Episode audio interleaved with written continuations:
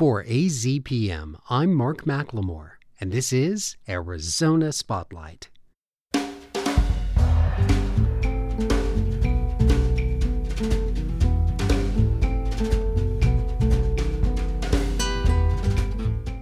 Coming up, on the 10th anniversary of a former U of A track and field athlete's passing, find out why his loved ones continue to try to live like Lesso. Meet Tucson natives Martha and Emma Peterson, a mother and daughter duo that share a special bond through music. And the Rogue Theatre presents a radio drama adaptation of the story of the goblins who stole a sexton. It's a holiday story by Charles Dickens that feels like a strange predecessor to A Christmas Carol. Those stories are next on Arizona Spotlight.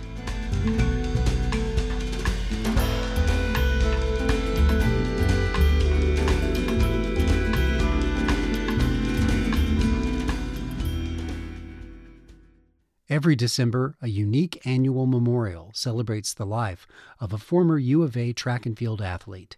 Next, Katya Mendoza reports on what it means to live like Lesso. Where are you guys sleeping at tonight? In your car? Yeah. You want me to sleep there too? That's expected. I think we are going to get a good sunset, actually. Since 2014, a group of friends and family get together for an annual camping trip. Although that sounds like many other planned outings, this one is different. It commemorates the passing of their friend, brother, cousin, and many other things that Lesso Urstieta was and still is to those who knew him. This year, just beyond a long and winding dirt road just outside of Catalina State Park, the group honors the 10th anniversary of his passing. In 2013, the U of A hurdler passed away following complications from brain surgery. He was 20 years old. Those who knew him say Lesso was incredibly intelligent, both goofy and kind, loyal and determined to pursue medicine so that he could become a reconstructive plastic surgeon to help burn victims. His sister in law, Haley Urstieta, says he wanted to help give people their lives back. Lesso was such a great artist, and he wanted to be able to apply that to people and do reconstructive things and make people have their life back in ways of giving them, you know, like cleft palates or, you know, if they'd been in some horrific accident, he could reconstruct their face. And so he he wanted to make people better in that way by using something that he was really good at. Um, so it was just always funny because people would always assume what type of plastic surgery, but he's like, no, I, that's not what I'm interested in. I want to help people feel better about themselves and to give them their life back. Before his career began at the U of A, the Tucson native attended Canyon del Oro High School, where he helped the Dorados earn a second place finish in the Division II boys track and field state meet. Lesso narrowly won the men's 110 meter hurdles in May 2011. Before that, he had set a personal best in school record time of 1444 for the same event at the annual U of A Willie Williams Invitational, where he still holds the record at his alma mater to this day. Freshman year, this tall, lanky, goofy, uncoordinated kid comes walking out to the track. And it was it's the beginning of a amazing relationship with him and his brother and his family. That's Michelle Gerard. She was one of Lesso's hurdling coaches at CDO. In the 110 hurdles, you try to get your kids to three three step. And normally it takes them all the freshman year, maybe part of sophomore year. And his first race, he like three stepped all 10. And I was like, okay, this is this is we got something special. And we did. In the early days of his career, the conversation of competing at the next level was essentially non existent. It wasn't until the end of his junior year when Gerard says they realized how well Lesso was doing statewide. In March 2011, at the annual Willie Williams Classic track and field event, is where he caught the eye of U of A director of men's and women's cross country and track and field, Fred Harvey. His times were probably at the high school level weren't exactly what Harvey maybe had wanted, but I think it offered him a walk on. And um, but then once you coach Lesso, that's the dream athlete to coach. And so I know that he was just coming into his own as a senior. He had so much growth that he was going to do at the U of A. Gerard says in college, college recruits look for hurdlers that run a sub 14. He had just set 14.44 that he ran at state and set the school record was his fastest time as a senior. But I mean, you look at his body type and you look at from what people probably told Coach Harvey about his work ethic and it was almost like in his mind disbelief like why are you talking to me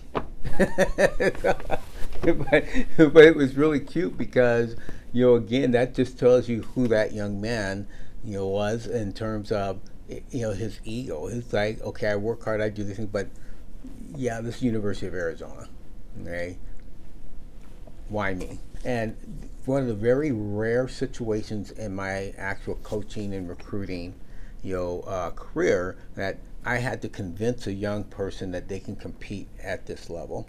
Even his parents, Isaro and Melissa, were in disbelief at the opportunity. And I remember doing the in-home visit, and we were we're sitting, we're talking, and we you know we just you know connected you know immediately. So we sat at the table with coach, uh huh, and we were concerned about how is he going to take all these hard classes, and he says, I, I assure you, he can do both. And so we said thank you, and he went on his way. But he did want Lesso to go and see the facilities. And that's when I said, we said, go, do it. And then he calls me. He, he got dazzled with the facilities. Yeah, yeah. Lesso and Coach Harvey developed a close relationship from the start. In fact, Lesso would try and beat Coach Harvey to early morning training and sometimes be waiting for him well before 5 in the morning. If I can't have that type of personal relationship with you, you can't run fast enough, jump far enough. I, I, I can't coach you, you know. And you know, he's like a, you know a son and a part of my family, and it grew. It, it grew very rapidly, but it grew very very rapidly because I think we you know we had a, a very good understanding of, you know, what you know what our what you know what our likes were, what our needs were, and what our expectations were. During his freshman season, Lesso clocked a personal best time of 1462 in his event of the 110 meter hurdles at the Pac 12 championships and earned the 2013 Pac 12 All Academic second team during his sophomore season. Later that year, during his junior year, Lesso was in a car accident. Having been prone to concussions, and after suffering some minor whiplash, he was taken in for additional testing. It was then when doctors had discovered an abnormality in his cerebellum. At, at, that point, when we'd figured out what the options were, I think we were all scared. Lesso was intimidated the most, obviously, as, as the patient. Um, I would say that we we really did just trust that things would work out, though. I, I honestly, after several several meetings with physicians, looking at the risks. Um, the only thing I was left with was just sort of a bad feeling, kind of in the days up to it. But our conversations about surgery and, and leading up to it were really a lot lighter in retrospect than perhaps they, they might have been, right? Lesso and his family opted for surgery, and after a successful surgery, it was during recovery when his brother Gaiska says things began to transpire. Two surgeons took him back for a long time. We figured out that there was some kind of problem overnight, and as a result of that problem, um, Lesso Iñaki Uristieta passed away on December 20th, 2013. It's really hard to lose your entire future in, uh, in the blink of an eye like that. In the years since his death, Lesso has been all but forgotten. An endowment scholarship has been established in his name and awarded to an exemplary U of A student athlete, and at his high school alma mater, the Live Like Lesso Memorial Award is given to an athlete who exhibits admirable character. The definition of being Lesso like is to be a loving and compassionate person.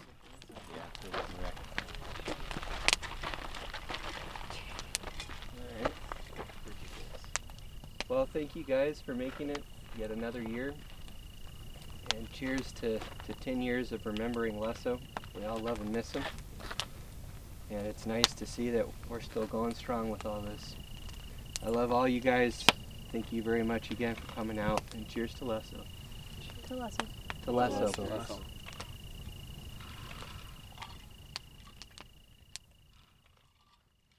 And this year, just like every other year since his passing, Lesso's loved ones gather together and do just that.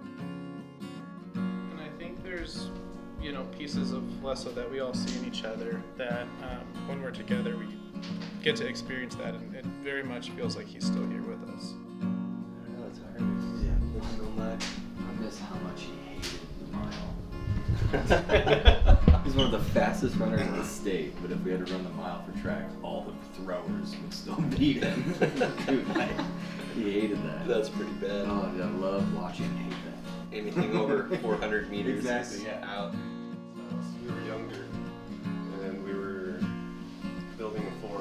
Gaiska was the project manager. Me and Lesso were the, me and Lesso were the laborers, and I just did what I was told. I was a follower. But Lesso was smart enough to say, "Why are we doing this?" And he said, "We're going on strike." And I said, "What is that?" He said, "He told Gaiska we're going on strike." And we went inside, and it was great. And Gaiska was mad. and try to find joy in all the little things. Like if I see a sunrise or a sunset, I try to enjoy it and take it in the way that he would. Like Lesso said, life is full of hurdles, so be a good hurdler. For Arizona Spotlight, I'm Katia Mendoza.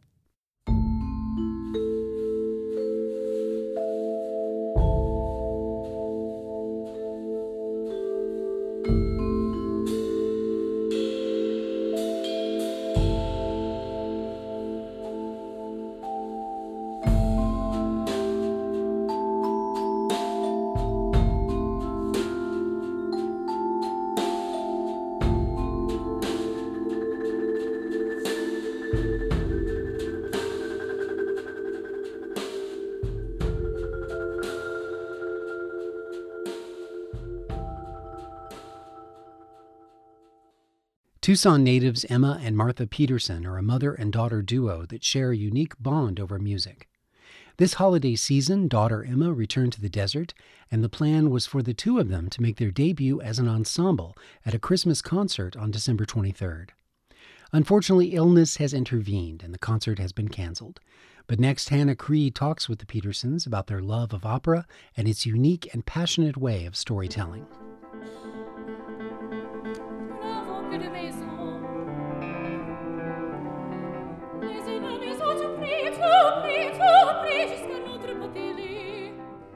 That was Emma Peterson, a young opera singer and Tucson native who returned to the desert from Seattle this Christmas to talk to AZPM about her experience with music. And she was joined by someone very special to her, her favorite piano accompanist, who also happens to be her mom. My name is Martha Peterson. I'm primarily a writer, but I have also played the piano my whole life. The piece you heard in the beginning is Claude Debussy's Noël des enfants qui n'ont plus de maisons, and Peterson says it's one of the more unique Christmas pieces in her repertoire. It was his last song that he wrote for voice before he died, and it was on the eve of an operation for the cancer that killed him a few years after. As composers usually do, they'll take the text from a poet or from a librettist and set it to music, but Debussy wrote this text himself. In English, the title translates to Christmas Carol for Homeless Children. It's a protest song filled with nationalistic rage, the kind that can only come from living through the horrors of World War I. Here's another sample with a rough translation of the lyrics.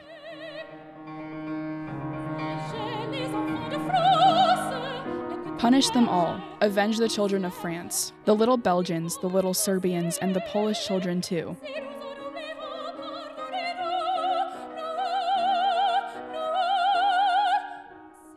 No toys, we want no toys, but may we please get back again our daily bread.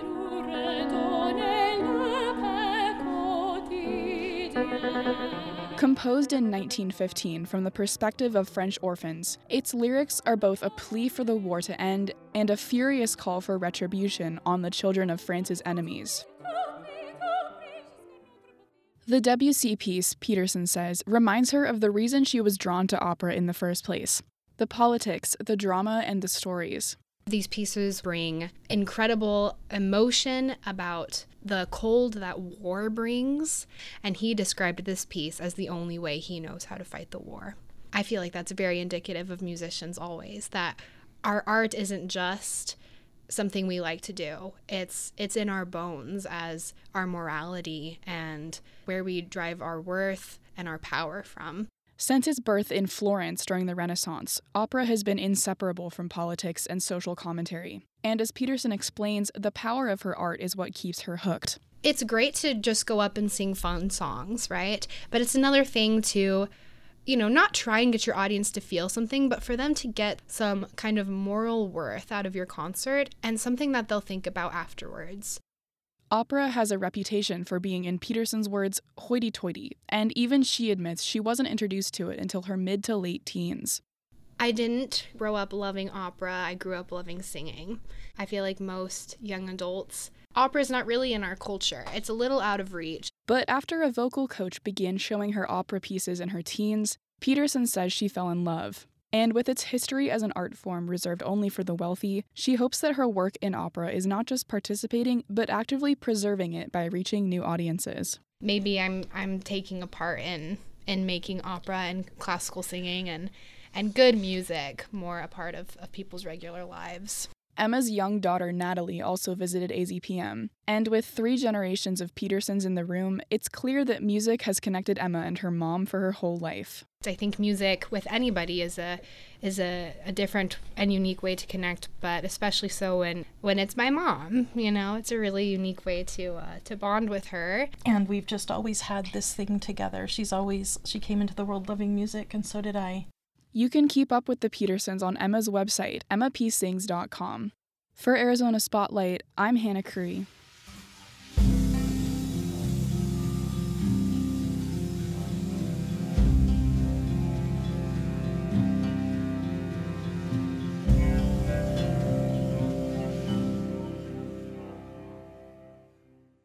The Rogue Theatre has been presenting rich theatrical experiences in Tucson for 19 years.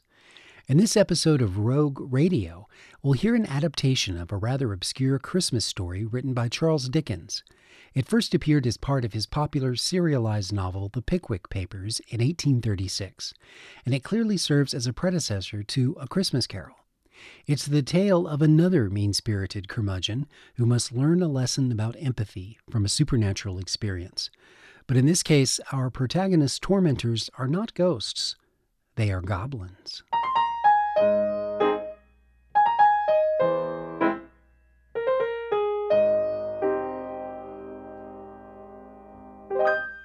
The Story of the Goblins Who Stole a Sexton by Charles Dickens. In an old abbey town a long, long while ago, so long that the story must be a true one, there was a gravedigger in the churchyard, one Gabriel Grubb. Gabriel Grubb was a surly fellow, a lonely man who consorted with nobody but himself. One Christmas Eve, Gabriel shouldered his spade and betook himself towards the old churchyard, for he had a grave to finish by next morning. As he went his way, he saw the light of blazing fires gleam through the old casements and heard the loud laugh and cheerful shouts of those who were assembled.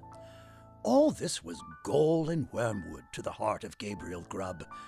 He clutched the handle of his spade with a firmer grasp as he thought of measles, scarlet fever, whooping cough, and a good many other sources of consolation.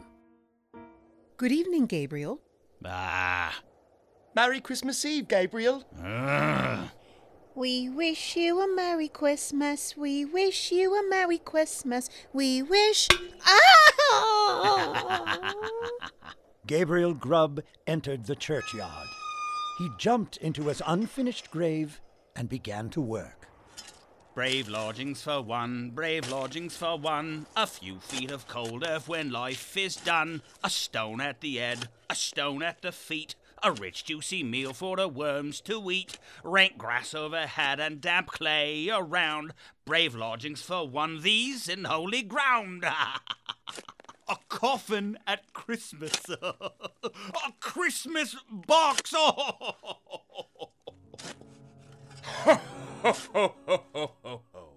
Who's there? Hmm. Must have been the echoes. It was not. Gabriel started up with terror, for his eyes rested on a form that made his blood run cold. Seated on an upright tombstone was a strange, unearthly figure a goblin king. What do you do here on Christmas Eve? I came to dig a grave, sir. What man wanders among graves and churchyards on such a night as this? Gabriel Grubb! Gabriel Grubb! What have you got in that bottle? Hollands, sir. Who drinks Hollands alone in a churchyard on such a night as this? Gabriel Grubb! Gabriel Grubb! And who then is our fair and lawful prize? Gabriel Grubb! Gabriel Grubb! Well, Gabriel, what do you say to this?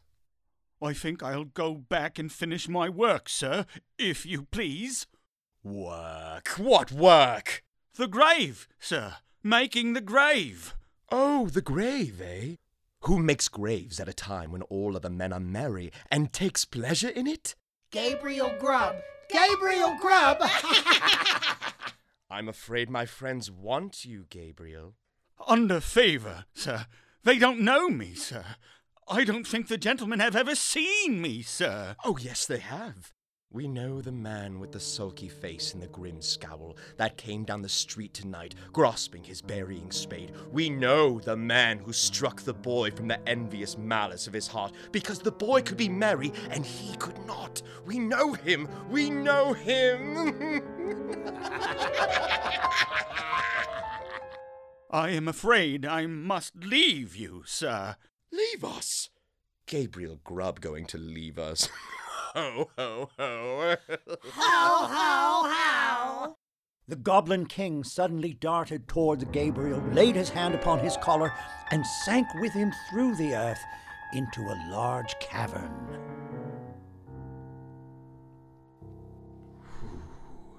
Cold tonight. Very cold. A glass of something warm? Here. A goblet of liquid fire was produced. I'm not in the habit of taking anything warm at night. But the goblins held him and poured the blazing liquid down his throat. And now, show this man of misery and gloom a few of the pictures from our great storehouse. A thick cloud rolled away to disclose a small and scantily furnished apartment. A crowd of little children were gathered round a bright fire, clinging to their mother's gown and gambling around her chair. But a change came upon the view. The scene was altered to a small bedroom where the youngest child lay dying. His young brothers and sisters crowded round his little bed and seized his tiny hand, so cold and heavy, but they shrunk back from its touch, for they saw that he was dead. Again the light cloud passed across the picture.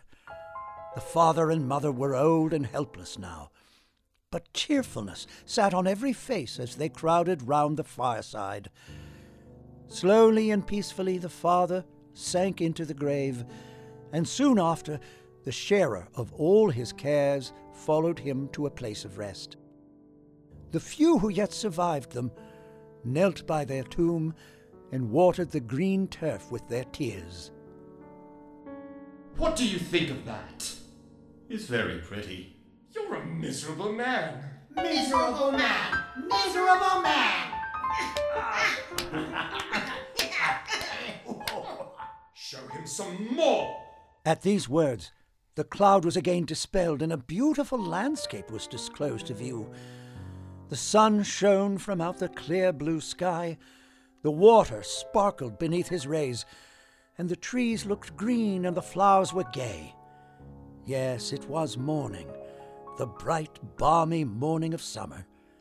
The ant crept forth to her daily toil, the butterfly basked in the warm rays of the sun. Myriads of insects spread their transparent wings and reveled in their brief but happy existence. What do you think of that? It's very pretty. You're a miserable man. Miserable man! Miserable man!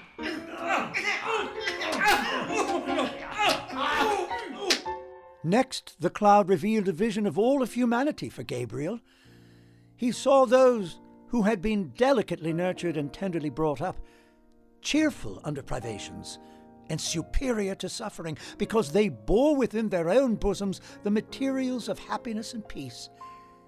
He also saw that men like himself, who snarled at the cheerfulness of others, were the foulest weeds on the fair surface of the earth.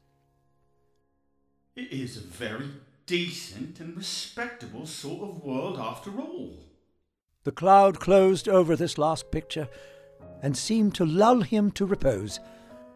One by one, the goblins faded from his sight, and he sank to sleep. The day had broken when Gabriel Grubb awoke. Oh, oh, oh! It's morning. Have I been here all night? This is my coat and spade. Oh, my back. It's as if a hundred tiny goblins kicked me during the night. Was it a dream? I must get back to town. But he was an altered man, and he could not bear the thought of returning to a place where his repentance would be scoffed at. He hesitated for a few moments and then turned away to wander where he might. Some ten years later, a ragged, contented old man named Gabriel Grubb returned to the town. He told his story to the clergyman and also to the mayor, and in course of time, it began to be received as a matter of history. This story has at least one moral that if a man turns sulky and mean spirited at Christmas time, let the spirits be as good as those which Gabriel Grubb saw in the Goblin's Cavern. We wish you a Merry Christmas. We wish you a Merry Christmas. We wish you a Merry Christmas and a Happy New Year.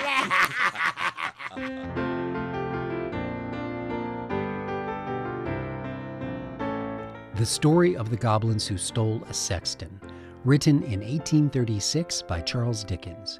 Radio adaptation by Cynthia Meier. In order of appearance, you heard Joseph McGrath, Carly Elizabeth Preston, Ryan Parker Knox, and Hunter Hnat.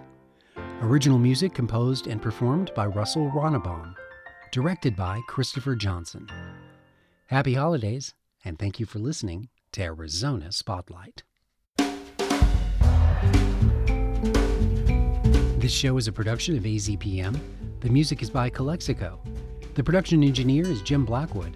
I'm producer and host Mark McLemore. Arizona Public Media's original programming is made possible in part by the Community Service Grant from the Corporation for Public Broadcasting.